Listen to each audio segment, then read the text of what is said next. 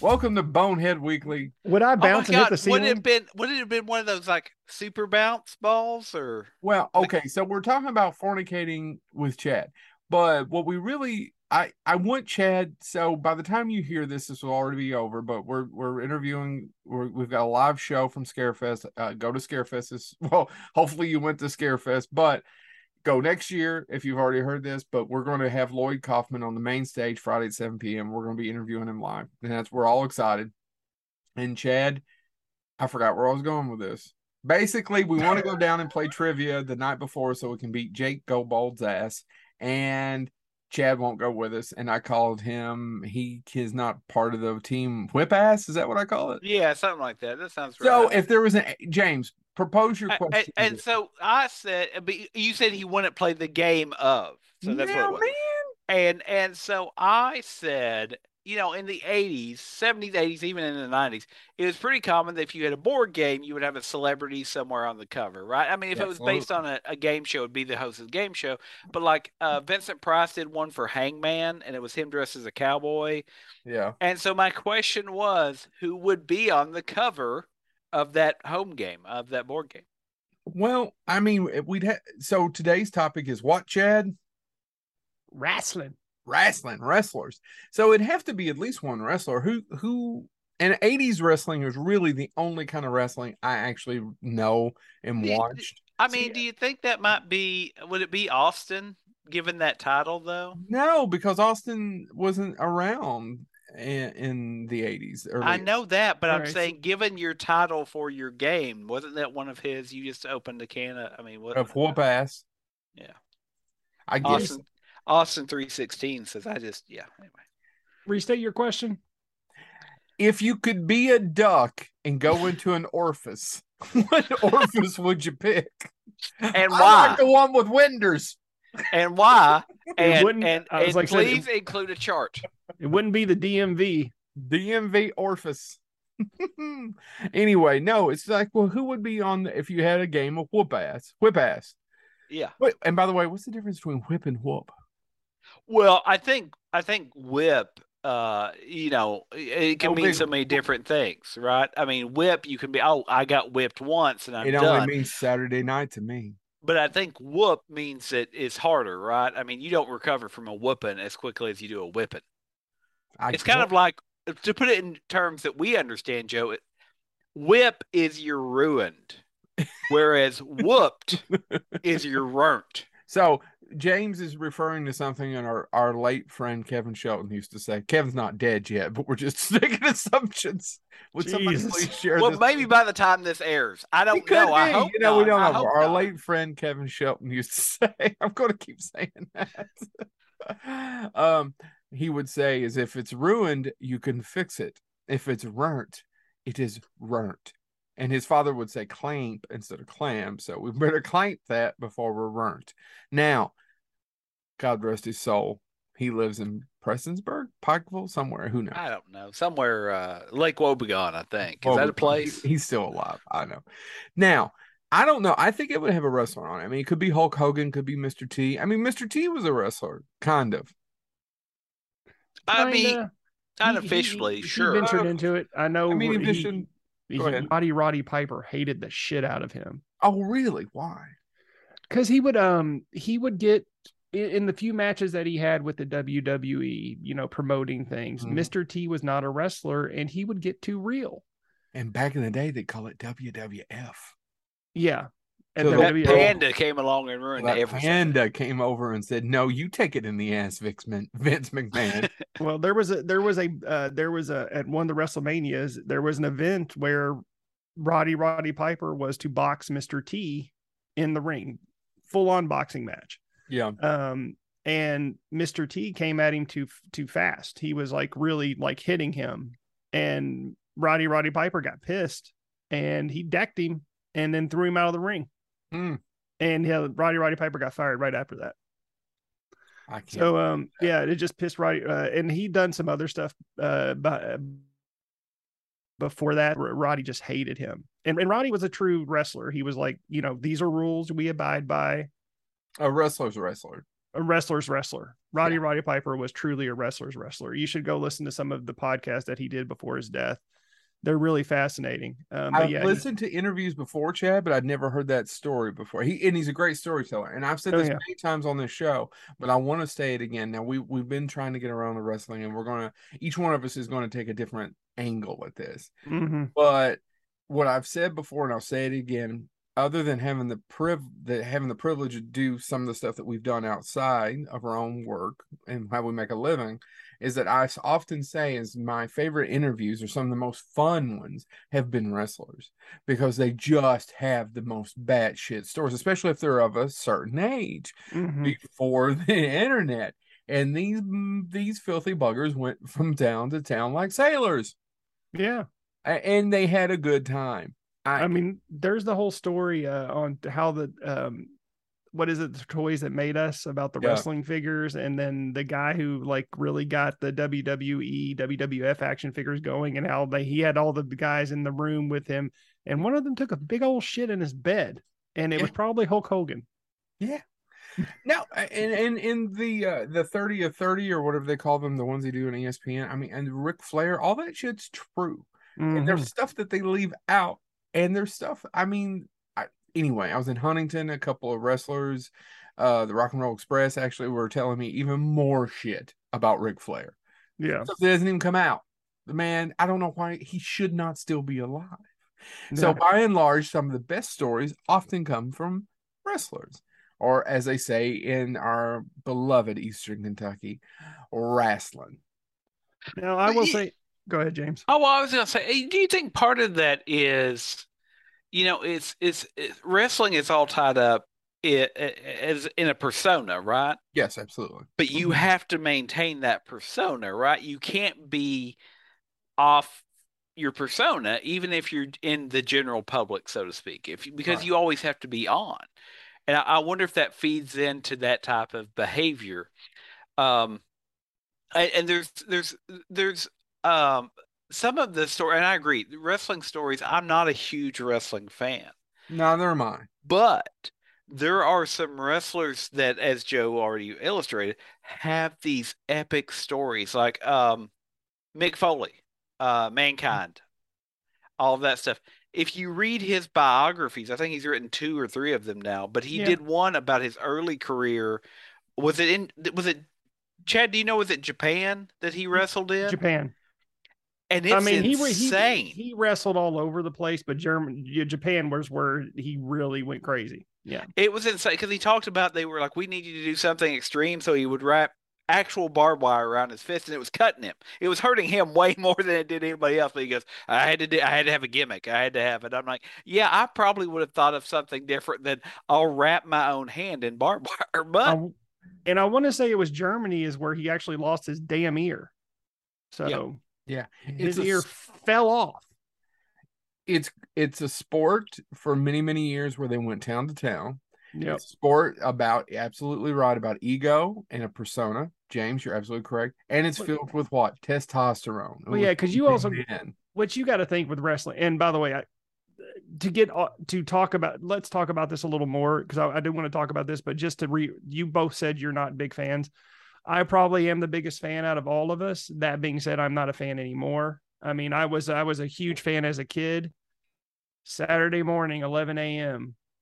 WWE wrestling came on, WWF wrestling came on right after cartoons were over, and 11 to 12, I was completely enthralled in wrestling. I loved I loved everything about it me and my brother the only thing me and my brothers agreed on when we went to the video store is if the the latest pay-per-view wrestling event was there we rented it and we spent three hours watching it. Yeah. Um and every time there was a late night primetime main event we watched those as well. Um now i stopped watching wrestling and then i picked it back up briefly when i in my late teens and early 20s when uh stone cold the rock um d-generation x were were at the were at their peak and I, I and mankind, I really got involved in that. Um, but yeah, I just I'm not a huge fan. So I mean, I but out of the three of us, I think I'm the biggest out of all of us. But yeah, I mean, but but going back to what James said, I mean, you got to think these guys went 365 days a year, absolutely, town to town, two to three shows a day, sometimes two to three shows a day. abusing their bodies in every way you could possibly think. So yeah, not only did they have to get these personas, but they were tough as nails to begin with. Plus, they were, you know, medicating, self-medicating, self-medicating jocks who had to ha- had to be rough.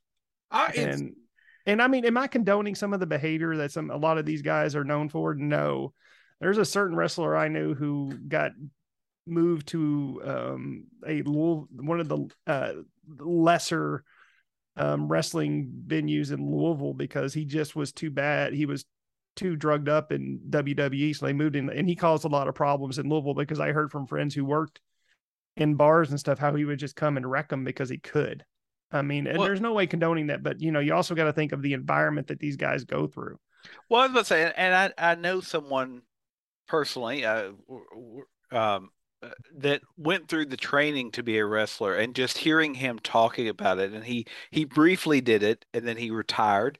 Um, but you know, he talked about like the way he could tell you exactly how far his fist would go. Like he mm-hmm. he could do the, and so he talked about you know when they're doing it and how do you make it all look real? How do you make it all look? And he goes, you still get, you still get hurt, but yeah. how do you do these different things? And it was fascinating to hear him talk about it because, as you all said, they're they're abusing their bodies, but at the same time, what shocked me was how well he knew, like he could pull his punch at the last second. He knew exactly where his arm ended, and I'm like, I stumble around when I'm by myself like my coordination would not allow for that. I am not. So th- there is a high level of athleticism, but it's it's yeah. it's just a fascinating well, thing. You know, it's it's like this too. Um, the one of the Jake the Snake. There's two Jake the Snake documentaries, and then there's Beyond the Mat with Jake all the Snake. good. All, all good. good. All good. And that, seeing, that redeeming Jake the Snake with Diamond Dallas Page yeah. is fantastic. And that's the one I'm actually going to reference. And and I'm not referencing Jake the Snake there is a scene in there where Razor, uh, the the late Razor Ramon, Scott Nash, um, joined them because he was in rough shape too, and they're in a room practicing, and there's this loud, loud click going on, like they're they're just they're doing their, and it's a very loud click, like so much so that it's it sounds like there is something like clacking, like two clackers going together. And Jake is looking around, going, "What is that? What is that?" And Scott starts laughing and he goes, It's my knees. He can't even bend a knee because there is no cartilage in it. It literally is just sounds like they're just snapping, like like tree branches snapping every time he bent his leg. Could you imagine living like that? Just no. can't. So yeah, it's it's a rough world. So I we want to talk about the some of the wrestlers that we like, some of our favorite wrestlers. I'm mm-hmm. going to take the position and we're going to kind of bounce back and forth and we're hopefully we just have conversation yeah i'm all over the place on this one so yeah me too so let's me talk too. a little bit about the wrestlers going to hollywood first if you don't mind i've got my yeah. pulled up uh it's i wonder there have been a ton i was going to say did Hulk Hogan start it? Because I feel no. like there were there was can others I, can, before him. Can I talk about one that is actually one of my favorites? And as I was researching yeah. this, I actually went, "Oh my god! I didn't realize how much he had done." And so I'll, I'll, I'll do a little bit of a backstory first, as I usually do. He started as a boxer professionally, mm-hmm. retired from boxing, and moved into professional wrestling in 1960. Um, and got picked up to start doing acting work by some hack named Kubrick. uh, made his premiere in a Clockwork, Clockwork Orange. Orange. and went on to Barry Lyndon. Yeah. Uh, he's in the Monster Club, which has Vincent Price. He's in the Conan movies. He's in the Indiana Jones films, the first 3 mm-hmm. um, in different roles. He's in Willow. It's Pat Roach, and and so he, he retired from Pat, boxing. I didn't know Pat Roach was a wrestler. I yeah, didn't he, know you were going to say Pat Roach. I thought you were going to talk about David Prowse. No, no. Actually, here's a funny story. Pat Roach wanted to be Darth Vader, but he was actually a little bigger, I guess, allegedly. Because the same damn movies as David Prowse. Yeah, he he's allegedly a little bit. I don't know what they meant by bit bigger. If he was broader or if he was just bigger, I don't know. But he wanted to be Darth Vader. He didn't get the role, and so Stanley Kubrick. Uh, he had already done. He's he he plays the bouncer at the milk bar. It's a Yeah. bit part, but he he is in Clockwork Orange, and then he did uh, Kubrick, and he he's a hand to hand brawler in in Barry Lyndon. Um, and he kept playing in different roles. He he had a non-speaking role in Clash of the Titans. He was the blacksmith. Uh, um, I always mess this up. Hephaestus, right? The blacksmith of the gods. Um, Yeah, I always always go. Uh oh shit! What? Why am I blanking on his name? The drunk, who we got a great story of. Uh oh, uh, oh Jesus Christ! Ooh, what are you talking about? We, we got a great story from our one of our interviews about him being so drunk. And Oliver Reed? Oliver Reed, uh, Oliver Reed, Oh in, yeah, um, Oliver Reed. Yeah, yeah. in uh, uh Baron Munchausen, he played the same. ter- I'm sorry. but he. oh, that's so okay. You just lost me. I was like, yeah, you're. he's do you know how many drunks we've met? and I'm the one that came up with Oliver. I'm the one that did the Oliver Reed question. I just blanked. It's what happens when I'm thinking off script. Ugh, go. He, uh, but he did audition for Darth Vader and he didn't get it. But George Lucas remembered him when he needed somebody to play the German pilot that eventually fights Indiana Jones and unfortunately meets an airplane propeller. And so he cast him in that role uh, because he remembered him from that. Oddly enough, though, he people don't tend to notice this if you're not a diehard Indiana Jones. He's in the film twice. He's the German mechanic that fights him, Mhm. but he's also the Sherpa that fights him in Nepal. Yep. Oh my shit! I didn't notice. I So didn't he plays that. both roles, but he he uh he he was just a big guy that you know worked really well in all these different roles. He was He also a- a businessman. He's a very smart man. Because like, he played Unfortunately- he played Atlas in the Storytellers. Yes, I was going to say he's in the story. He's in a James Bond film. He's in Never Say Never Again as one of the assassins that goes after James Bond. If you are a fanboy like me and you love Indiana Jones and James Bond and all that, guess what? You've seen him. And uh, he was a very smart man. He was also a businessman. Unfortunately, developed esophageal cancer and died relatively young in his late 60s. Hmm. Um, which makes me wonder, did he have a, the same genetic issues? Anyway, uh, with that being said, he, he, look- did a lot. He, I'm not meaning to keep it. He looks like a cigar smoker. I'm just He saying. might be, yeah. I'm saying Pat Roach literally looked like a guy who would just have a stogie in his mouth at all times. Uh, he he ran his own gym, of course, uh, uh, as many people did. Dave Prowse had a gym for a while, Right. uh, but he also ran a scrapyard, a, a steel scrapyard. So he, he had multiple business ventures.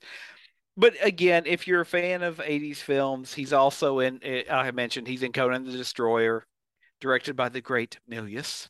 Um, he's in Red Sonja, Willow. Conan, Conan the Barbarian is directed by Milius. I'm sorry, I, you're right. It's. Conan the Destroyer is not directed by Yeah, it's not directed by Milius. Um, but then he also did some TV as well as, as Chad said. He's uh, he was in the Star Hunter, the short-lived science fiction TV show, which you can pick up on DVD for relatively cheap, and it's worth if you find it cheap, worth watching. Um, but yeah, he he had been at one point the British heavyweight champion and the European heavyweight champion. He was um, also uh, he did some promotional work for Premier Wrestling Federation eh, when it was an upstart thing in the early 90s as well, which has kind of disappeared or been absorbed by another organization now. But he's also an author. He wrote um, uh, different books about um, his hometown, about Birmingham, England, not Alabama, um, and then uh, biographies of what it was like to be a child and being big. Um, and so, but yeah, I- again, I Joe thought of somebody else, but yeah, definitely Pat Roach is just a most people don't know him as a wrestler, but he definitely was. And I would argue he's probably one of the earliest examples of somebody that went from wrestling into acting that people would recognize and be like, "Oh, that guy." So what I want to do really quick is go over the fit what Google says is the top 15, okay? Because there's hundreds. There's hundreds. But we want does that sound good to you gentlemen? And then Yeah, we'll that's get some of our favorites. So Dwayne Johnson, of course. Of course. Steve Austin, who don't- I, I mean there are some movies, but I, I don't even Uh, think he No, Jo- he has a lot of low budget movies that he Is there does. that actually. many? But there's, There's nothing that sticks in my mind other than the gr- than other than the longest yard with Sandler. That- You know, he Uh, Isn't has he, done, in them uh, expendable films?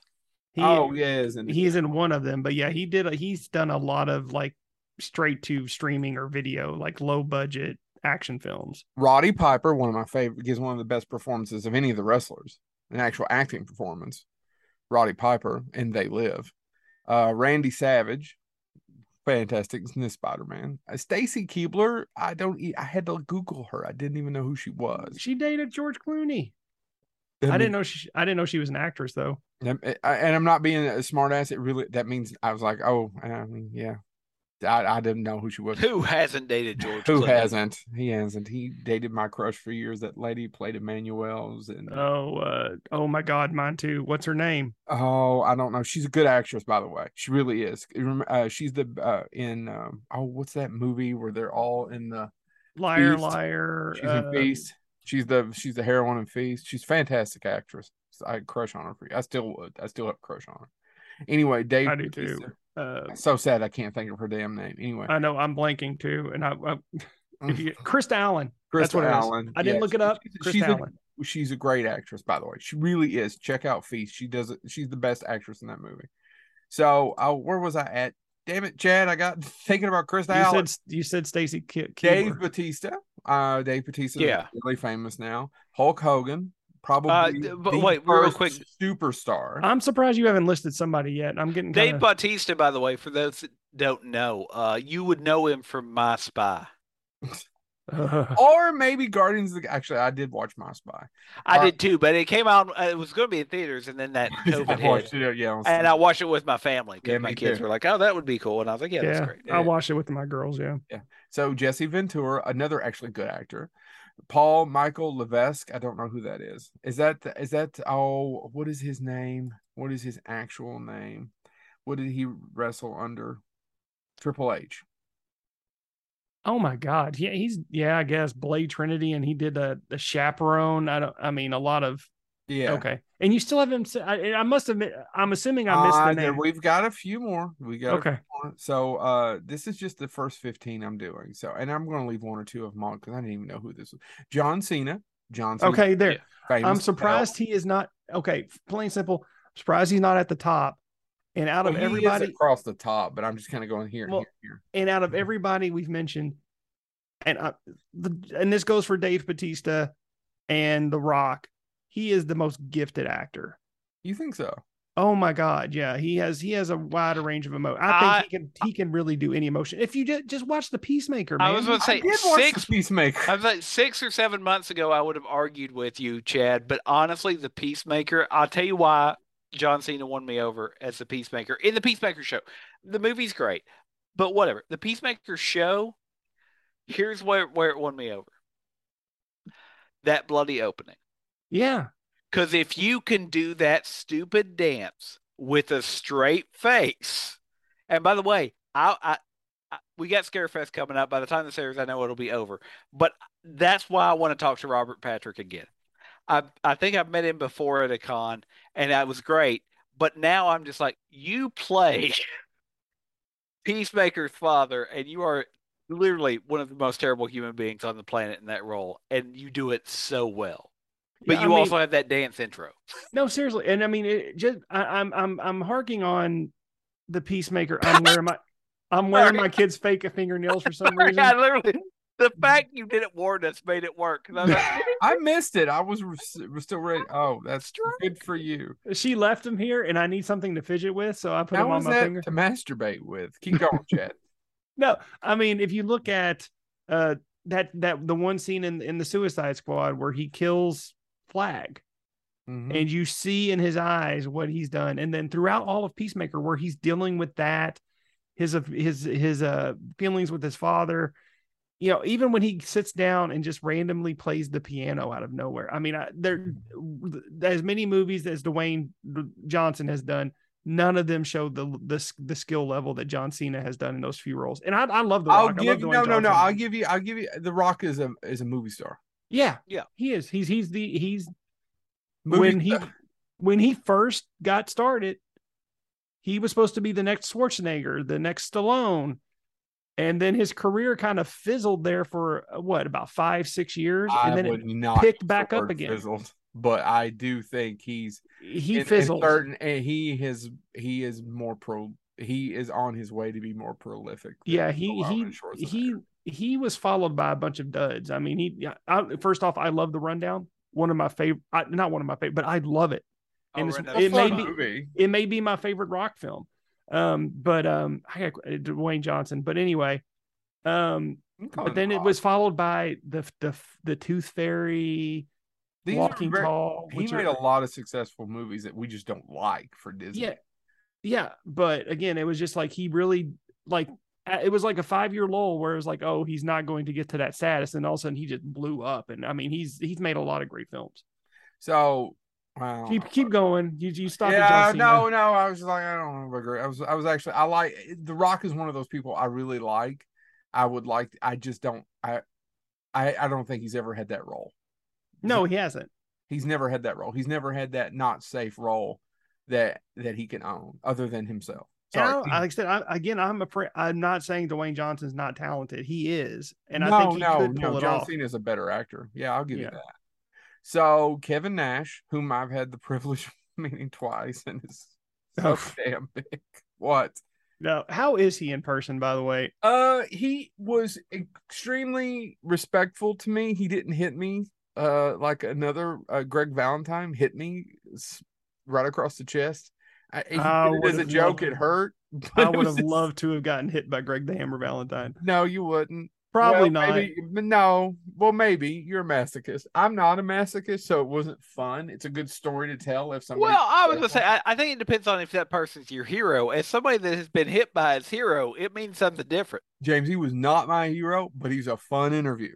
He's Yeah. a fun interview, and him bringing up his damn. So we're getting off Kevin Nash. Kevin Nash is a nice enough guy. Uh, he falls into the category of being asked every question in every single way, and does not enjoy probably doing Q and A's like some people do. It's I, and I'm being.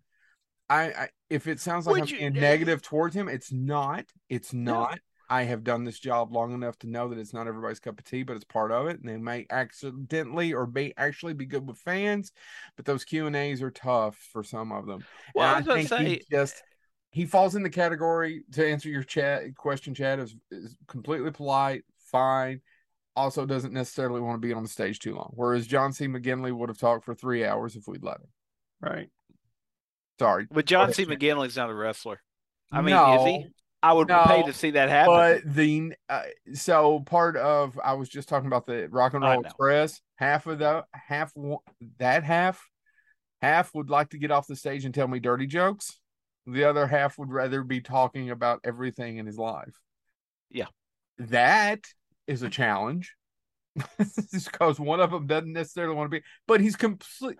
The one who didn't want to be there actually did just want to tell me dirty jokes off stage and just kind of. Was very good one on one one on one, you want? and I and listen to the same guy he's been with for 40 years telling the same shit. He was done. Didn't want to do it. I would no, and I can kind of understand Kevin that. I mean, I, is I would much rather sit and talk to a small group than I would lecture to an audience. And he, I, I will say this: uh, some people aren't as big in life, right? Kevin Nash is fucking huge. Yeah. Oh yeah, He Yeah. towered over me. Towered over me.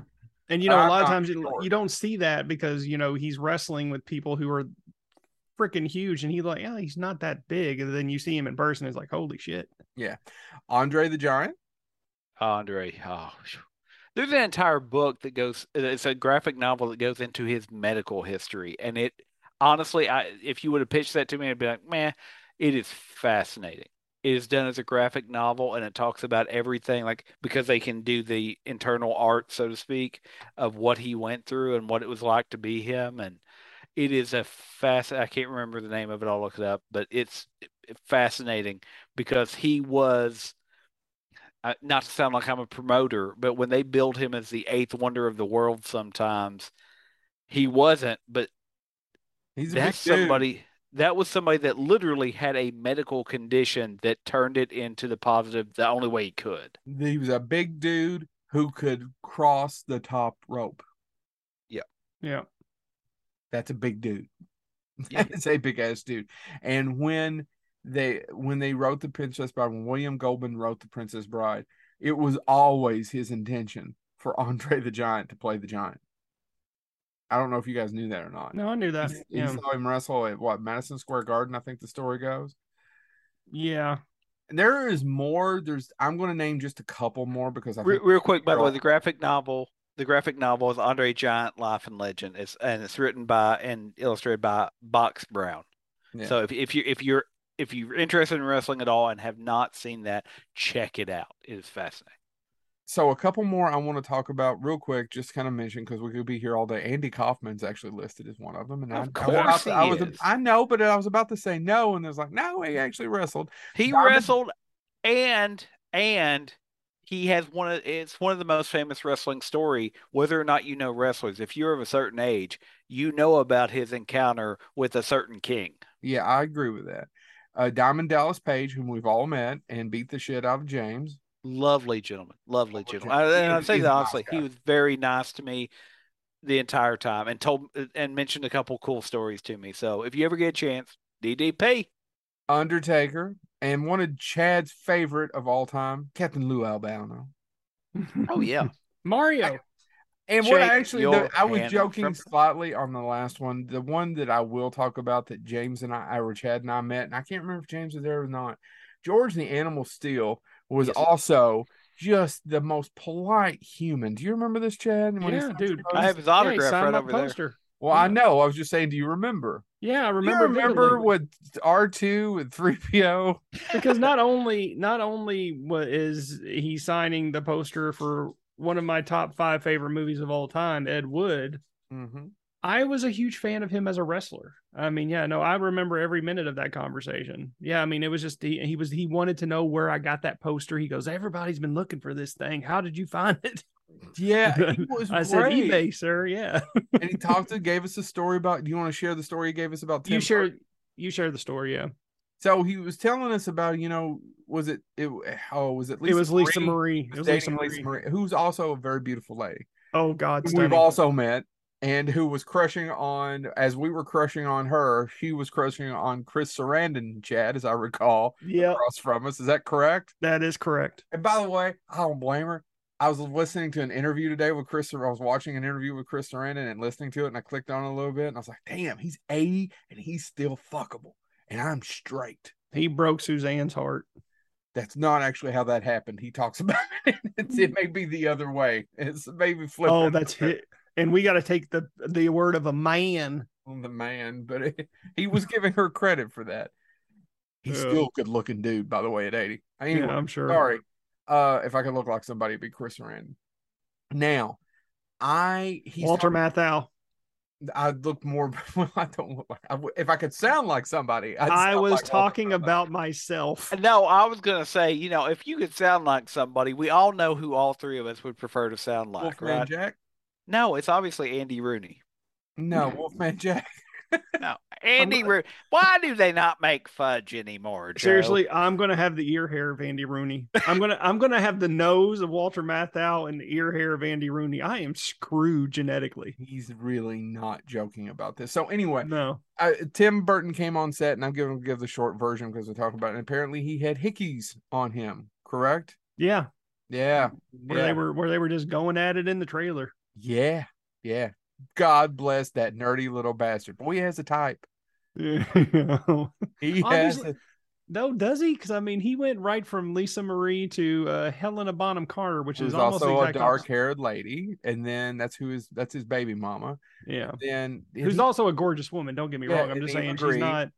Yeah, actually I don't know if he and Eva Green are a couple. I just know she was in several of his movies, and also uh no he, Tim Burton and I have the same type. yeah. Yeah.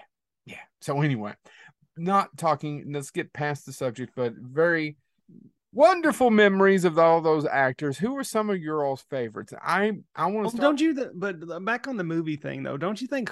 I know that there were other. uh, Well, I didn't know at the time because I just James blew my world. I didn't realize that, but don't you think Hulk Hogan was the first to go like big time on Hulk movies? Hogan is the first to be the top tier name. Yeah, Now, granted, it's Hulk Hogan. of- I don't know. I don't know box office wise, but I mean, the majority of his films bombed horribly. But no, it's Hulk Hogan. And John Yeah. Carpenter talked about that, by the way, in interviews, because John Carpenter was a wrestling fan in the 80s, same time we were. And that's kind of how, you know, yeah, Rowdy Roddy Piper ended up in They Live.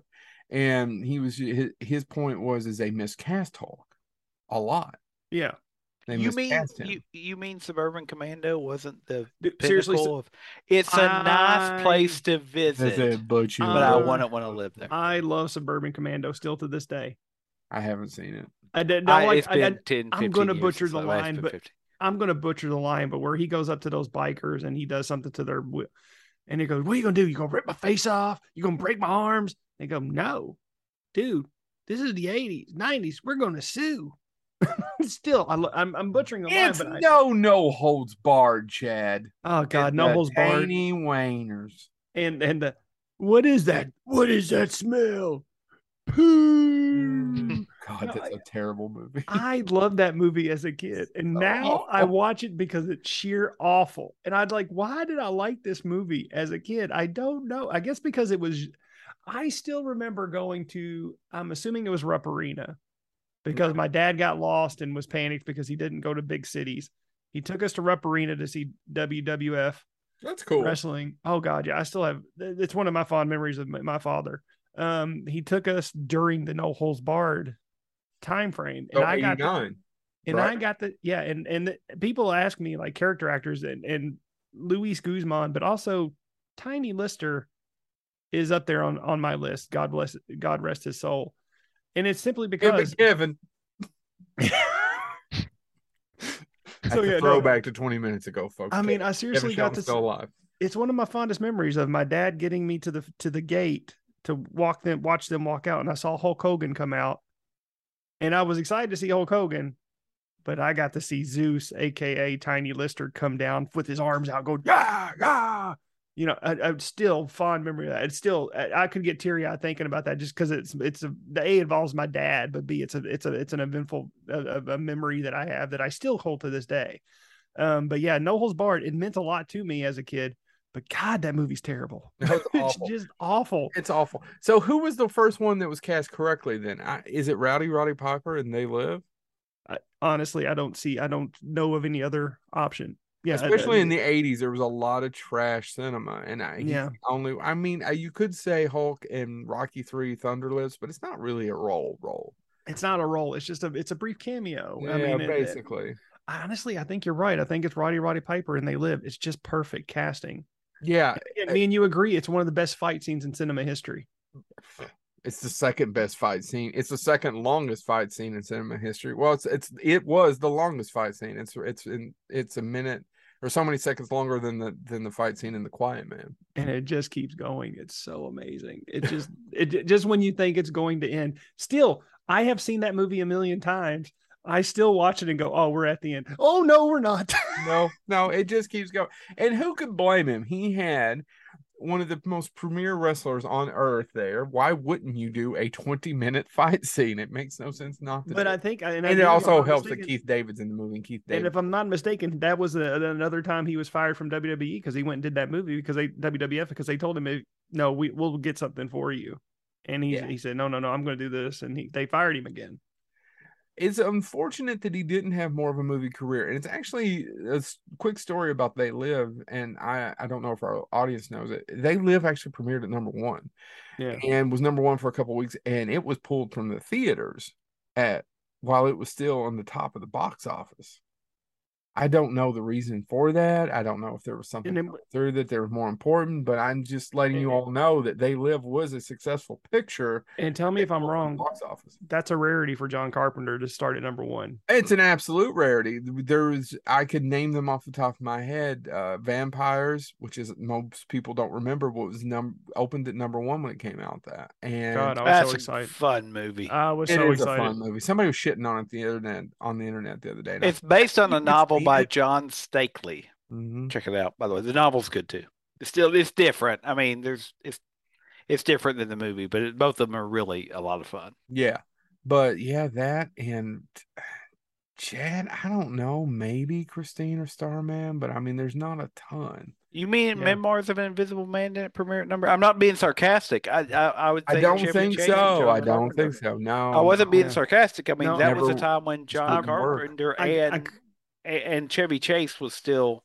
Mm. And by the way, Chevy Chase, I'd still talk to that man right this second. You guys see if you get a chance, Bill Maher does his own podcast now. It's called uh, Club Random, and he does it in his kind of his basement club thing that he has on his property in in L.A.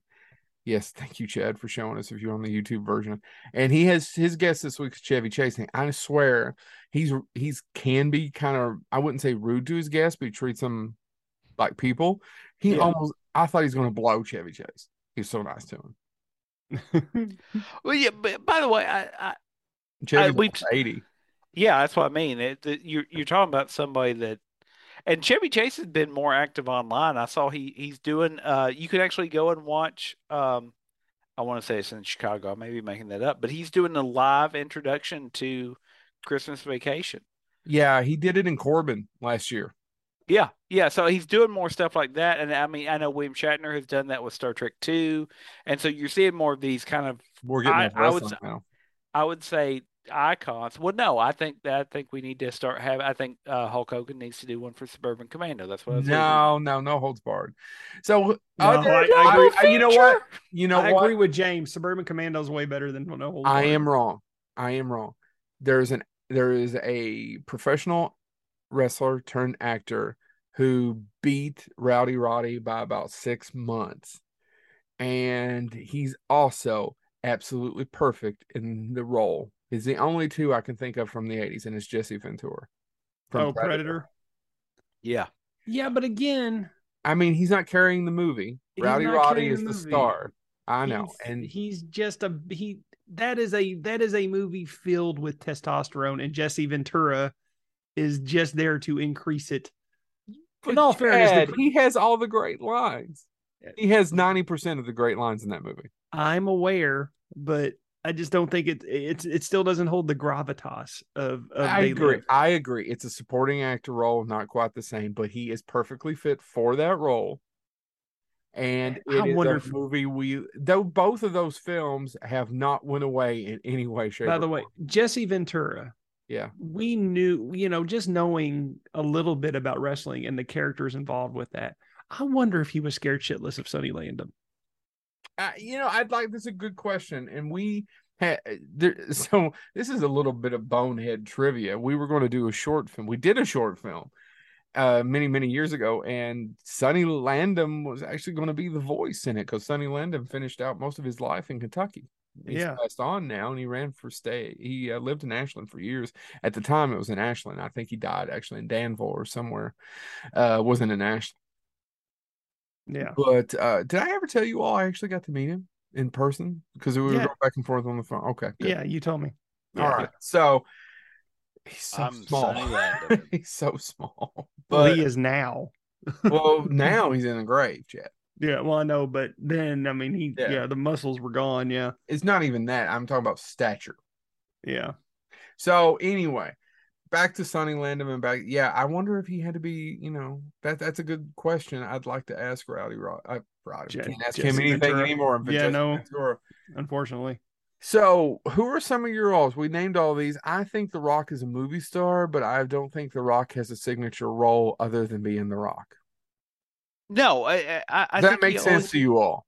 Yeah, he always more or less plays the same type of character. He always has a he always has charm, but he has this personality. And that works. It works. I mean, even in Southland Tales, which I seem to be mentioning more and more as I get That's older, actually maybe his best performance. it may be his best performance, but but even then, he's got that attitude, right? It's the I'm, Yeah. I mean, he's got the I'm a pimp and pimps don't commit suicide attitude.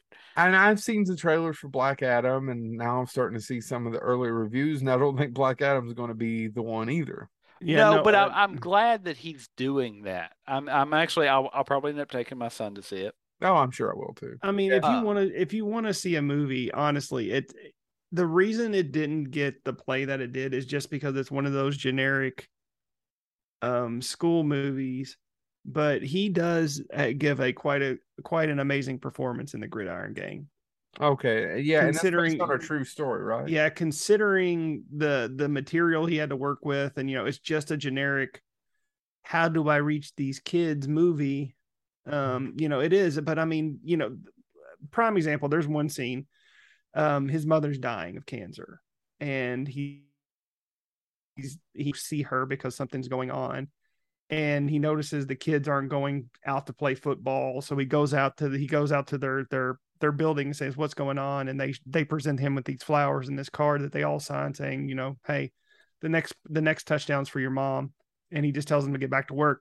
And it shows him walking away. And you and that's when you see he's an actor. His face he he's not breaking but you could see through sheer face movements that he is Uh-huh. absolutely ripped to shreds by what these kids did for him um and also i mean there's just random there there's just scenes in that movie that show how talented he is. It's just he hasn't been given the roles. He may not want them because he has a brand now but I, he could pull off something. He has that skill.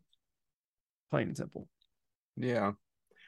I another one that let's talk a little bit about Dave Batista because i don't you don't like Dave. Uh, other than guardians of the galaxy i have a hard time with any movie he's in because he just plays the same like stiff neck He was okay. I liked him in the the opening for the Blade Runner 2049. yeah i got i don't I- I, have got I I think- I don't remember him in that honestly I think one of the things that I reference. like about him, and I don't know if it's necessarily his role, it's just the interviews and things that I've seen with him. I don't, there's not a way I can really say it other than he, it seems like he has some heart to him. oh yeah, no he's kind of a he is genuine person. Yeah, Yeah, he is. and- he does and- not. and he I- does not hold back on what he thinks, and I love him for that. It's just I haven't seen a role other than Guardians that really sticks out for me for him.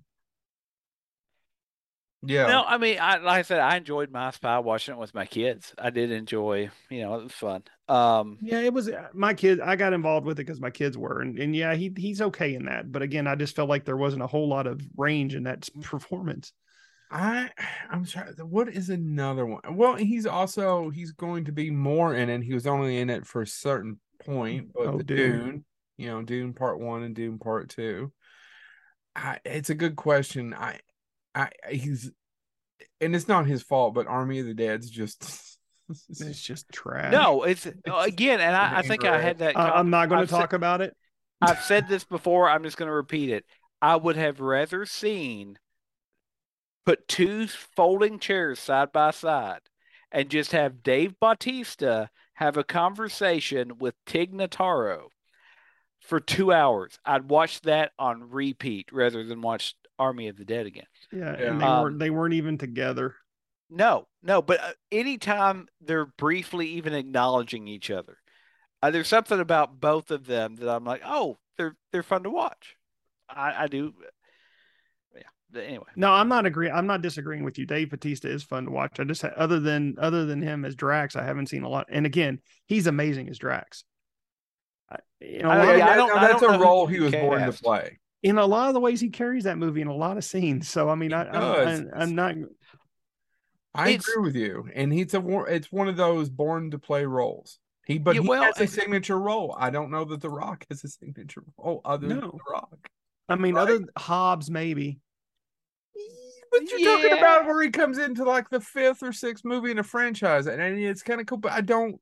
I'll be honest though. I, and, and Although I, did like that movie, I, I do not care for the Fast and Furious. I agree with James. That's Hobbs and Shaw is fun. Oh, yeah. it's that shit only funny, and I don't have to hear about anybody's family. Yeah, Yeah, no, I, and- it- and it no, I- I, I completely Shaw- agree. this stuff out. I would. I don't know if they're doing a sequel to it, but I'll if they do, I'll be Hobbs there. I'll- and Shaw is the most entertaining movie of that whole franchise. Can we all agree on that? Yes. Yeah. Yeah. I And I had don't- fun. I, my son wanted to see it. He had never seen any of the Fast and Furious. I don't and have to deal with wanted to see it. yeah, and I don't have to deal with Vin Diesel's no range. We're family I, over and over again, and just saying and then saying and his his movie lines consist of one line that doesn't connect anything. It's it's everybody acting back and forth, and then he occasionally chimes in with a line that makes no sense. No, Can I tell the story real quick? Hobbs and Speaking, Shaw was great. can I, uh, It was speaking lot of of, of. Fast and the Furious, can I tell this quick story that it literally we we hadn't so we, we were at Universal. We hadn't rode the Fast and the Furious ride yet. Yeah. But we went to we went to see something. I don't want to say what it is because I don't want the people who were there. I don't want the employees to get in trouble. But we were at a thing at Universal, and You're pretending like people listen or watch the show. well, they they made a there was a comment made, and they they came out and they were like, "Oh, good, there's actually." A, oh, we worried this was going to be as dead as Fast and the Furious the ride is because no one's ever there. Mm-hmm. well, it's it's reportedly sucked. Did you ride it? I haven't did ri- ride it. How bad is it? You're just driving along and it's happening on the side, right next. Yeah, you? basically, I mean, it's a motion sim, and then you're on a party bus, and there's. Yeah. So you remember the earthquake ride? I was gonna say, is Where- it King? It's King Kong the ride then? Basically, is what you're telling me. Except not as cool. Because when you cool. do the King Kong, the Skull Island one, Yeah. you eventually get to that huge King Kong, hmm and you get. Yeah, it's not that good, Chad. Is. Uh, King I'm Kong glad I wrote it. I'm Is glad I wrote it to say, oh, I wrote it, but it's nothing that's going to be that's going to be like, oh my god, let's get back in line. Like I, I'd ride the Minions twice, Chad, but I was like Fast and the Furious. I'm like, yeah, that was cool. Okay, we're done. I like We the. Transformers. Is it? It's it's not as good as the Transformers. No, no. I like that one. We rode Transformers about six times, but I just thought it was so funny that literally the employees even acknowledged, like, yeah, nobody's over there, man. You can go ride it all you want. You'll wait if if there's a line, it won't be more than ten minutes. And by the way, they're absolutely right. There's no line. It was uh, So how was the King Kong ride? Not to get off wrestlers, but I haven't got to ride it. oh, it's great. roller I mean, if coaster, you if you like that kind of interactive, you're King on the Kong thing. Bundy. We'll we'll loop this back for you, Chad. Yeah, yeah. Uh, but no, it's it's a good time.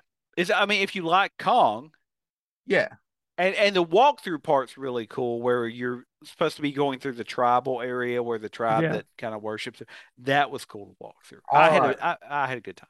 So- Anyway, back to wrestling. King Kong Bundy.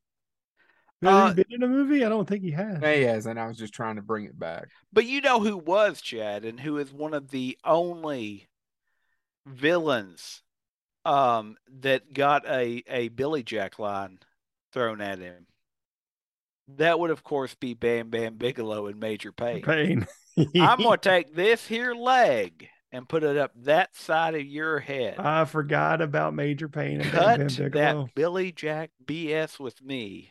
Bam Bam Bigelow. So- Ah, We've kind of exhausted a little bit of the movies. Let's talk about uh, because we wanted to talk about wrestling as a whole. So, who are some of your all's favorite wrestlers? So I will start with saying that during I don't remember which WrestleMania it was. It's right as I was probably sixth, seventh grade. I have fond memories like Chad was talking about my best friends now. Well, these are my best friends, but my best friend growing up wa- died a few years ago, and then I have fond memories of he and I watching the one with the Ultimate Warrior and Hulk Hogan, and I was a Ultimate Warrior fan. He was a Hulk Hogan fan, and I was screaming with Pizza Hut because I got Pizza Hut. They brought that we got a pizza from Pizza Hut. It was the most amazing thing ever. No one understands that now. Thirty years. Oh no, yeah, no. I mean, I do, but yeah, I get it. Yeah, even Well, though now no one twenty, no one who is twenty or young, or probably thirty or younger, uh, has a clue that Pizza Hut was like a restaurant. You got to sit down. Yeah, and now I can't eat it because it hurts my tummy. Oh, I'm sorry. It's all Oh, I that all that, uh, that that greasy crust. That greasy crust, the best part. So that was probably me. That was the penultimate. That was the height of wrestling for me. Was all Just- that. I loved just- the cartoons. I loved all that stuff. But Just question. Yeah. Have you? And I know the answer, but have you in the last, let's say, five years, maybe ten, have you ever rewatched the Ultimate Warrior versus Hulk Hogan match? of course not. You knew the answer to that would be no. I know. Holy shit, is it terrible? Oh, I remember it being wonderful. Oh, dude, so do I. I was like thrilled. So, um, before they got merged into Peacock, the WWE app would occasionally post. Now, is all that wrestling on Peacock? Yeah, it's all on Peacock. So I can watch all that on Peacock. Oh yeah, you got if you got the subscription. because. I think I'd like to. Well, I do. You, I got a. You, the other day they had it for a year for twenty bucks. I almost got that too, and I passed it. Oh, it was worth it for me just to see Halloween kill Yeah. and end. Yeah. Uh, don't tell me. I know I, have been seeing posts and nobody is happy with it, other than Glenn. Other than Uh, Glenn, Stephen God bless King? him. I walk Glenn and Stephen King. Now I he and he argued with another guy we know, Jake, about it back and forth on my feed. I don't know if you guys saw it. I posted at the bottom of it. No. I you guys go ahead and turn the lights on. I, I'll when done. I'm I'm I'm stepping out. Stay, stick around and TV back be back on in a while. Stick around the TV, be back on in the morning as they were going back and forth. He was using Stephen King. And I was all like, hey, Stephen King's my favorite living author, but he's also the guy that shit on Last House on the Left and says the remake is 10 times better. And I like the remake, but there's nothing grimier than Wes Craven's Last House on the Left. Yeah, I would agree or- with or- that. So let's say that not all of us always have exquisite taste. See Joe Lewis and Deep Rising. Yeah. So uh no, but uh if you watch go Yeah, ahead and watch sucks. go ahead and watch it, Joe. It is painful to watch because they literally are just running back and forth. They grab each other's hands and do a test of strength. It's nothing for about 20 minutes. Is it better than the Andre one where, with Hulk and Andre? yeah, it's better than that because they're actually moving around. And Andre at that time was so so crippled from his from his body that he couldn't do anything. But So, you yeah, know it's what's way funny than about that is, as bad as Andre was, there was an interview with Hulk Hogan. It's been several years ago now, where he I know what said you're talking about, even- James.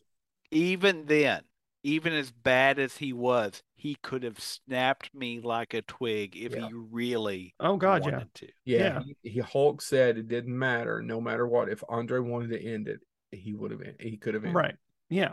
That's Andre. Yeah, he was just that powerful, even when he was that just in that much pain. But no, yeah, the ultimate it's better than that, but man, it is almost 20 minutes of nothing. As I sit here and watched it one day out of the side out of the side of my eye while I was writing a paper, and I'm like, holy Jesus, there's nothing going on here. But yeah, no, it's Ultimate Warrior. Go ahead. Well, no, I, I, I, that's one of mine. Is So I don't have an Ultimate Warrior fandom or anything, but I did enjoy 80s wrestling because it was a pop culture phenomenon. Then the three of us are old enough to remember that. I mean, there was cartoons, there were mm-hmm. cereal boxes, there was the toys, the many ones that we talked about, the toys and made us. Go ahead, James. I, I I didn't watch wrestling. My dad hated wrestling, so we never got to watch it. Oh, well, I'm sorry. but I did video game. Mhm. And one of my favorite wrestlers from that time period, because of the WrestleMania video game, I was hope you don't- Honky Tonk Man. Oh, thank God. Honky Tonk Man. Honky Tonk Man. Did you know this story though, Chad? I, as much as you love George the Animal Steele, I would assume you knew this story. So you know Honky Tonk Man's rival for a long time was Brutus the Barber Beefcake. Yes, they were. They had a haircut match. Yes, I remember that. And it was good. He was going to cut his hair, his ducktail hair, as he said. My Yeah. duck. He ain't cutting my ducktail hair. Anyway, God, I hated Honky Tonk Man as a kid. well, It- it- here's the. fu- I didn't know. Well, the I think you were supposed to. right? Yeah, he he was a he was a heel, but he was one of the best heels. He was just so shitty and What do you know who his cousin? I didn't know this. Do you know who his cousin actually is? no. Jerry the King Lawler. And before they, but when they were when when wrestling was still regional, if you watch the history Mhm. of the toys that made us, they talk about this. One of them was with a Memphis group. I think I think Jerry the King Lawler was with the Memphis group, and he was with the Nashville group. And they eventually merged, and they actually fought each other in a tag team match uh, where they were paired up with other people. And of course, it wasn't public knowledge that they were cousins, obviously. That being said, the story that I didn't know that I find fascinating because I didn't get to watch wrestling. I loved, uh, I loved him as a WrestleMania character and the old NES 8 bit because he was the only one that had a prop. He had his guitar. That being said, um, d- they they did a a ma- a couple matches where there was a mysterious woman that was backing uh Honky Tonk Man. Do you remember any of this, Chad? Peggy Sue, the mysterious woman that she was always covered up that Yes. backed, Yeah. and it ended up being Jimmy Hart and Drag. Yeah. Beef, do you do you remember who Beefcake had? Eventually, the mysterious woman who backed him. It wasn't Elizabeth, was it? No, it was Georgina, which was George the Animal Steele and Drag. Oh, I forgot that. So anyway, but and so that was my first exposure was through video games, and Honky Tonk Man had what I thought were some of the coolest moves in the game. So I loved Honky Tonk Man, and that was my kind of. I, I couldn't watch wrestling because my dad didn't like it. God, if you, And- I think if you would have watched it, you would have not felt that way. Oh, I'm sure. I'm sure he sure. was And- uh, such, he was He's such. I mean- a very good heel. He's He was. good heel. And Yeah, he, but- he he was always slimy. He never wrestled. He would always have somebody up his advantage. He would always be not the hair, not the hair. You know, he, Yep. and he would always run away from everybody. He was just a, he was just not entertaining to watch. But he was the Intercontinental Champion. I think. Uh, I don't know if this is still Yeah, true, he but he was. was the Intercontinental Champion. He had the longest running, and now he's in the Hall of Fame. And you know, 2019. he you know who beat him? Don't s- J- Joe. do you Ultimate know? Warrior. Ultimate Warrior in about three seconds. I don't Yeah. remember. He came in. He he came in. Uh, Honky Tonk came in, did this whole shebang. Ultimate Warrior ran down the stage, picked him up, slammed him. One, two, three. Ran back out. Yeah, no. So, but anyway, so that it, was it was the it at that time, and I don't know if it's it was the quickest WWF match in in in in its history. Yeah, but I like I said, just one of my as a kid, since my exposure was through video games, and he was the only one that had a prop in the game, and it was a guitar. So I was like, well, that's cool. So no, I loved. I I think uh, we would do two player, and everybody else Hulk Hogan. And I was always like, no, every blue moon, every blue moon, uh, you do uh the Million Dollar Man. But most of the time, I was like, ah, Honky Tonk Man's the way to go. I love that. I loved it. I loved his moves off the rope in that game, all that stuff. So. That being said, so that was my '80s experience. Do y'all want to talk about anything more recent? Because I got a couple from, and I'll, I- I'll explain why. I, well, I went- real uh, quick, Chad, who was your favorite wrestler growing up? Man, that is hard for me to say because I had so many. I mean, I did. I, it, it's kind of if you want to ask me who my favorite wrestler of all time what at, the time, you know, I would have said, God bless Joe. That's a hard question. My friend growing up, I will I will say his name. His name is Jack, and Yeah. he had the coolest. I just so envious of it. Glass with Andre the Giant. It was like a big mug. Yeah. My friend Jack was a lot bigger than me. He's a big dude. He was a big dude. And he loved Andre the Giant. So a lot of that rubbed off on me because he I was mean- pretty cool. I love the Ultimate Warrior. I mean, honestly, well, let me. ju- Oh, God, Joe, you're putting me on the. Uh, Oh, I mean, uh, it's not that difficult. I mean, w- w- I Yeah. mean, it is difficult, but it's. I mean, don't worry about it. So, James, what we're going to is while Chad thinks about it. What The- Well, no, I what mean, I've Chad got- doesn't want I've- to say is Chad's favorite was the Iron Sheik. no. I mean, Sorry, I've that's the got. only one I can I do- think of. I- by the way, he's I- the best one to follow on Twitter. Yeah, I'm sure. His I have politics are hilarious. He's I- very liberal. Now, don't get me wrong. I have three that I want to talk about. It's just picking between those. Um, but uh, so I'll just pick this one. This is by far one of my favorites. If you had to pick a top five Chad wrestlers, uh, top five would be Doink the Clown. really. I don't. I, I- don't see you. You're schooling me here. I don't know Doink. I, no offense meant Doinkanites, but I don't know you. Oh well, let me school you on Doink the Clown, James. They like to be called do do do do. Doink Doink the Clown, if you didn't catch by his name, was a clown. what? I assumed he was a dragon of some sort. Uh, so he was played. Oh, shit. so his whole persona was he came out and it, it played this this circus music and it was happy and and you know he would come out and do the the happy clown stick ooh la, look at me and then all of a sudden he would become absolutely evil the music would get dark and he would just go absolutely psycho Yeah. And it was cool because he he had that flip switch It- he was played by a guy named Matt Osborne um, who I believe is also no longer with us. I could be wrong on that one. Um, maybe I am. Um, but he got started in the early, late 80s, early 90s. And that was his whole shtick. Now, every match he had, he would come out with some weird gimmick Mhm. um as to how to win like uh he fought um this one wrestler he came out like he had a broken arm.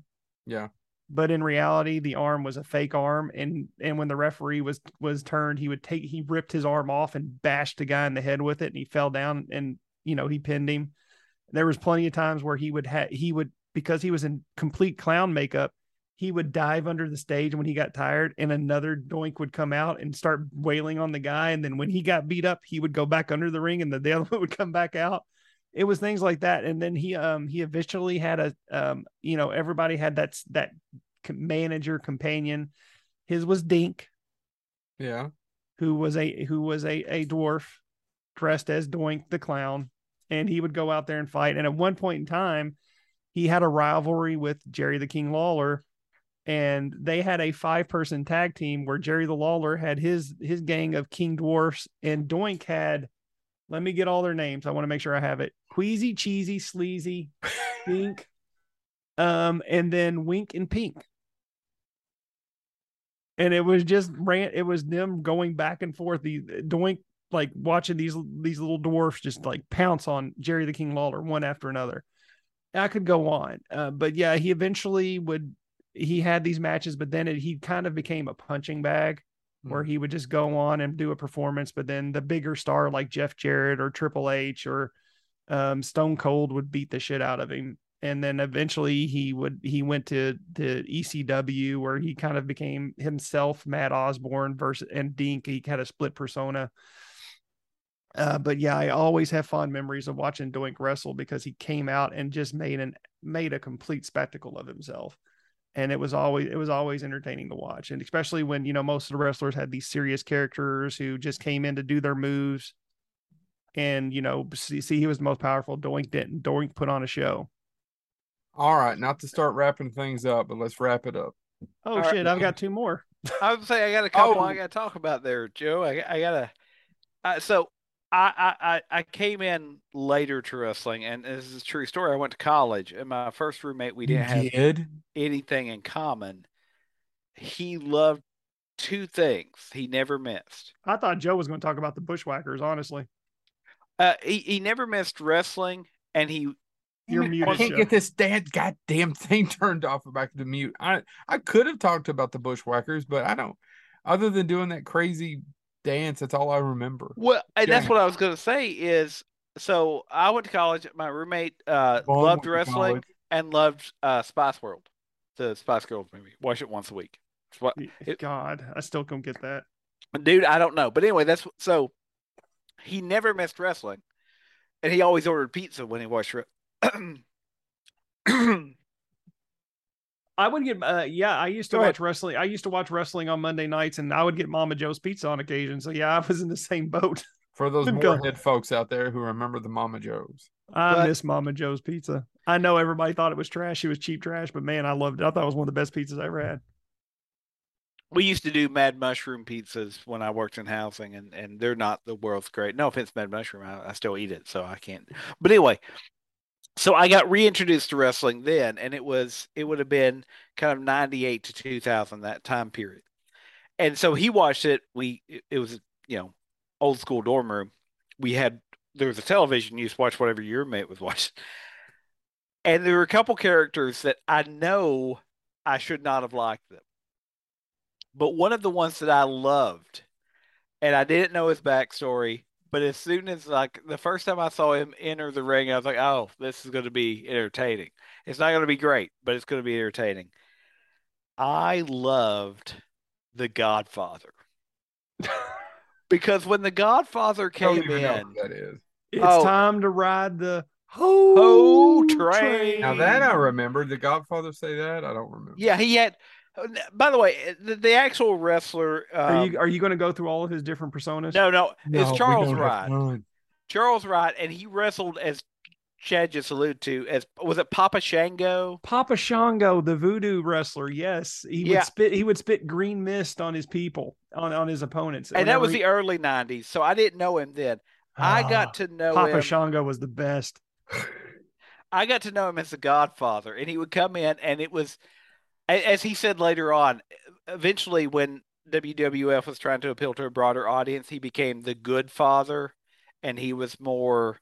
He was he talks about his faith and all of that stuff. He had been converted, but I didn't know him as that. I only watched him uh, during that time period. Ninety eight to two thousand was when The Godfather was, and as as Chad said, he always came in surrounded by women. And when it came from, you know, they always do the hailing from, he hailed from the red light district. Drink, yeah. His entire theme was he's a pimp surrounded by hoes and he wrestles. Yep.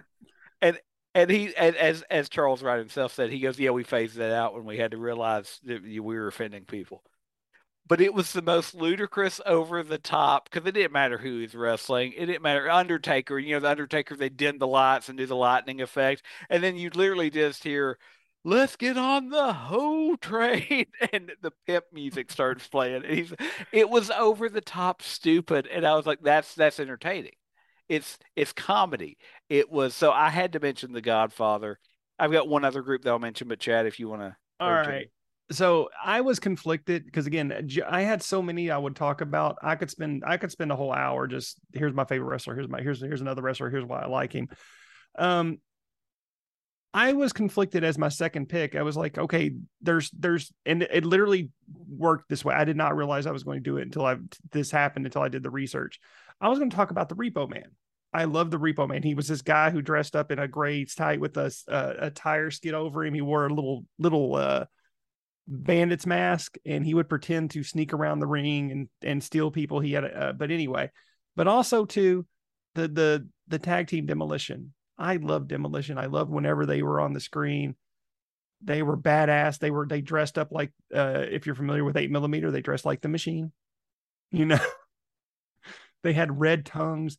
And one of the, my fondest memories is um, they were in the Royal Rumble and they uh, both Axe and Smash the the team that they made up Demolition. They drew one and one and two, and they beat the shit out of each other until number three came out, and it was Andre the Giant, and then they both pounded Andre the Giant relentlessly.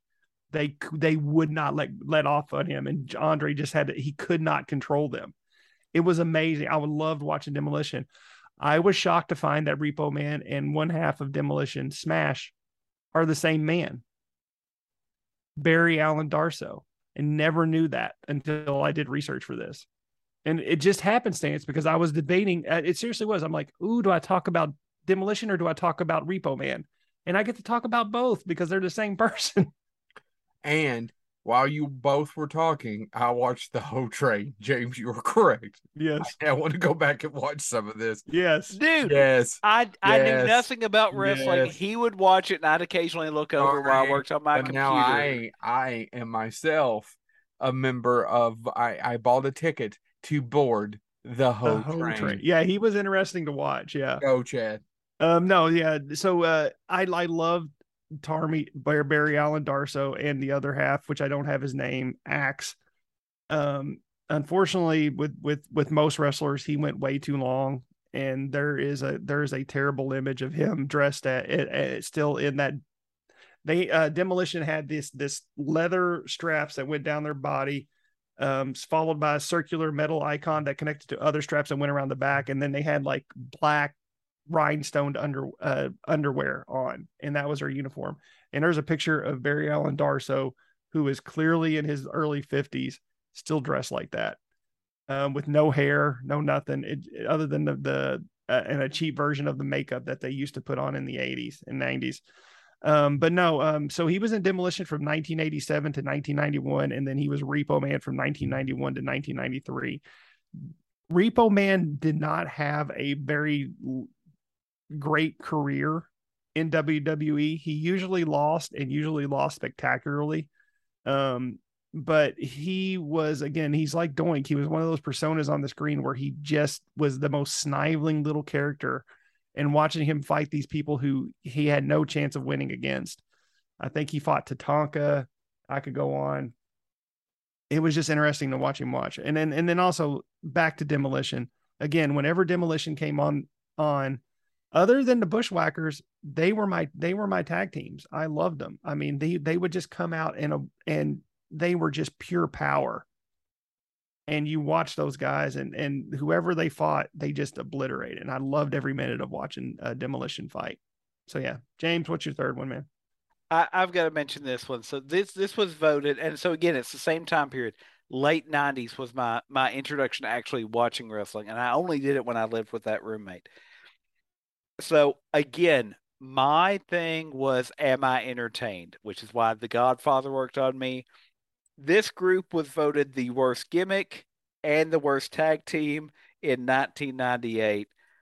But because I I, can't wait to see where you're going to go with this. because I do love Tod Browning's The Freaks, Oh God, who they used it as their intro. And by the way, that's the thing about the late 90s that I learned. I already know who you're going with. It go was ahead. all about like and and Chad, you probably remember this too. They they would put the, the intro themes out on CD, right? Yeah, yeah, and you had these themes, and I'm not a big fan uh, of Insane Clown Posse, but Insane Clown Posse did the theme, which was Freak Show for the wrestling group The Oddities. The oddities.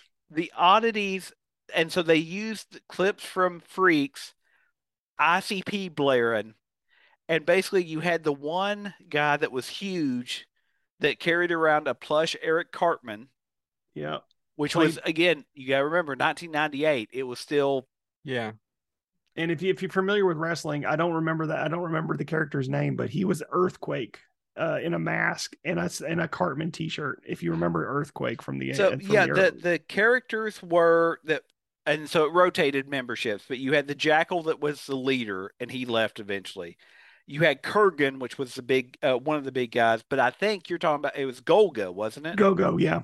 And then Yeah. Luna Vachon was in there too, if I'm not mistaken. Yes, and that's another one. So Luna Vachon came on as their new manager when the Jackal left them, and they went from being heels into baby faces, and it, they tried to humanize them more. But the the theme with Golga was that he was supposed to have a bone deformity, so he had to wear this mask all the time, which again kind of looked like Mach- Machine's mask. Um, and then George the Animal Steele came out and joined the Oddities for a while as well. So that's actually where I first saw outside of Tim Burton films George the Animal Steele because he became this kind of he became the the old pro that tried to mentor the oddities, and their entire th- gimmick was their oddities. Their, their their background was oh we're freaks, we're a freak show that decided we're going to wrestle. It didn't make any sense. It didn't, but there was something about, and then for a while, Insane Clown Posse actually would join them in the ring and they played up that gimmick for a while. And then again, during this time period, you also had like Eminem appeared on an episode and would trash talk the ICP, and it went back and forth and all that stuff. And it actually ended up becoming this weird rap feud thing and all that. And so that's the that's the thing I will say about wrestling in the '90s was it wasn't just about wrestling. You had these musicians appearing, you had all this other stuff, and that's when I was like, oh, there's more to this than this, right? And so again, my wrestling knowledge is extremely limited because I didn't grow up with it outside of video games. But during that time that I did live with my roommate that was obsessed with all this stuff, I was like, oh, okay. The Godfather is funny, it's entertaining, it's completely incorrect, and so were the oddities. And that's I think that's why I was like, oh, if you take it all with a grain of salt, it's good, stupid fun. And so I so yeah. By the way, the oddities only made it I didn't know they only made it a year and a half, Chad. Yeah, no, they they were qu- quickly gone. 98 99 but I, I remember them so well because i can remember the, the one match they took away his cartman and i just remember the announcer was like uh-oh oh they got they got cartman he's gonna lose his mind he's gonna lose his mind and i was just like it's it's ludicrous it's over the top and i think that's those are the characters that i remember it's probably why i also liked honky tonk man it was ludicrous and over the top Yeah. and i that's what i appreciate it I, not not to not to be that guy, but if I wanted to see real wrestling, Greco-Roman wrestling, if you will, collegiate wrestling, I would go watch collegiate wrestling. If I'm watching something like this, I want the over-the-top ludicrous, and that's what the, the the ones that I remember. That's what they are. Yeah. Not to mention, though, I, I do also remember was it was it too hot and too sexy, and together they're too much. Too much, yeah. And and uh, it's kind of funny you're you're tying these all together. One half of that was Jerry Lawler's son. Oh, there Hmm. you go. There you go. Um, so Joe, let's revisit this where you said, Chad, who's your favorite wrestler? Yes. Um, and I had a hard time with it. I want to say this is probably if you ask me who my favorite wrestler was of all time, I would say this. Uh, and he had one of the best catchphrases of all time. The best there ever there is, the best there was, the best there ever will be. Wolverine. Bret, Oh wait, no, that's a, I'm the best there is at what I do. Bret the Hitman Hart. Yeah. I would have probably picked. I'd probably say if you if you stuck a gun to my head, pick a, your favorite wrestler, it'd be Bret the Hitman Hart. I loved, um, I've loved him since I I I I've watched wrestling. Um, yeah, during whole he was always the small guy. You know, in the '80s, it was all about muscle. Um, Hulk Hogan, uh, Ultimate Warrior, all those muscle bound guys Yeah. and Hart was Bret was just kind of this middle. He was he was huge, but he was still mm, medium compared to all the the bigger guys in the 80s. So he never really got his chance. He was always a member of the Hart Foundation, this tag team.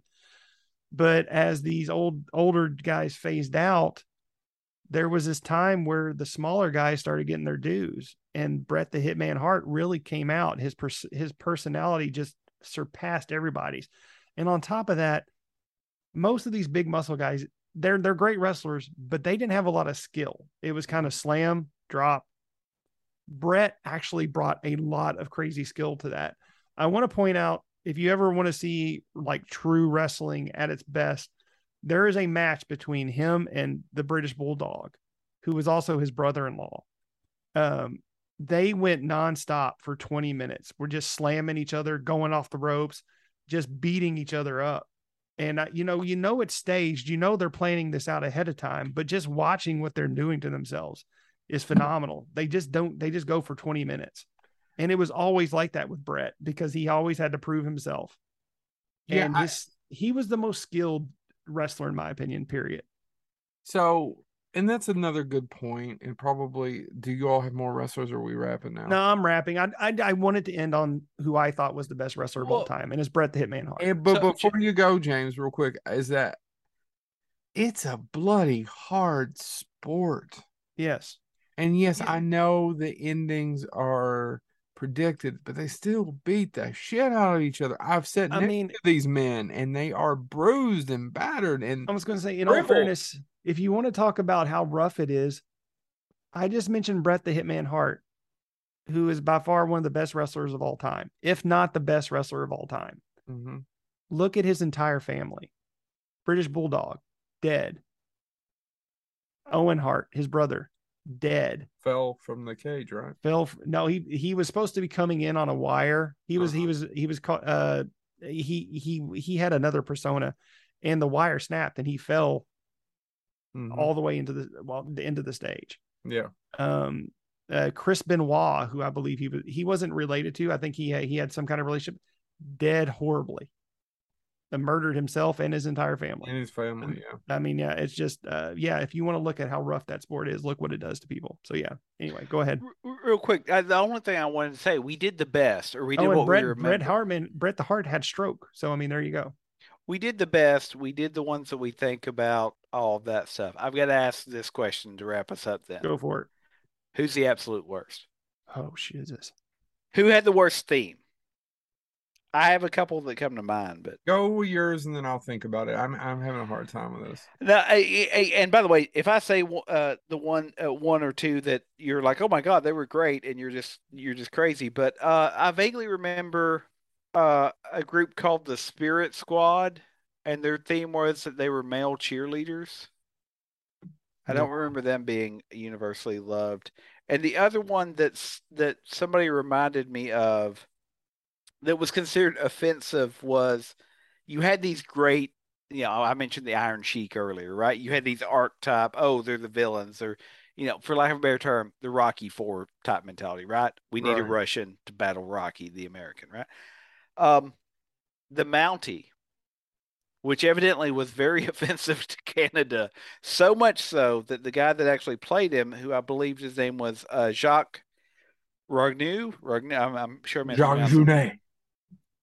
But anyway, uh, he couldn't perform him when WWE went to Canada. So they actually did a, a show in Canada, and they had to cut the character uh, because it was uh, offensive. Uh, and at one point, they formed a tag team with him called, and let me quote this: the Quebecers.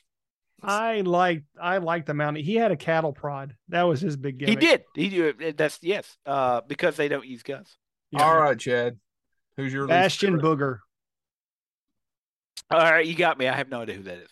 Mine is Booster Gold. Fuck you. That's right, Bryce. I got your back. I mean, I don't know what the fuck Booster Gold is, but Bastion Booger. He was just this horrible. He played this this. He was this huge fat guy who wore these. And look him up, Bastion Booger. He had these these weird gray tights. His belly stuck a hundred feet out. He had no skill whatsoever, and he was just there for show. Hacksaw Um, Jim Duggan. Hacksaw Jim Duggan is a talented wrestler. I'm sure he was. I just a friend of mine knows him, so Yeah. Or no, uh uh, yeah, I would I would say Bastion Booger, and if you, uh, yeah, I would go that route. There's there's also oh what's his name? Uh, anyway, I, I'm forgetting his name. There was one that was like really giant. He wore a he wore a hairy bodysuit. He had no skill whatsoever. But Bastion Booger, worst wrestler of all time. All right. I, have learned something. I'll, I'll have to go back and add that to my lexicon. so this has been our wrestling episode. Hope you've enjoyed it. This is Bonehead Weekly. Sorry, I I, I know we're wrapping up. I my, just wrapped up. I know, but my phone just it said uh, that I was looking at Bastion Booger, Chad, and it actually said if you enjoyed this, you need to check out this wrestler, and I'm just going to say the name, and I'm going to stop talking, and we'll wrap up the episode. The Fat Chick Thrilla. That's T H R I L L A. Never heard of him. I didn't either. I now I have to look him up. Good and night, Kevin everybody. Shelton will be checking out the Fat Chick Thrillers from the grave. Bastion Booger also dead. Bye.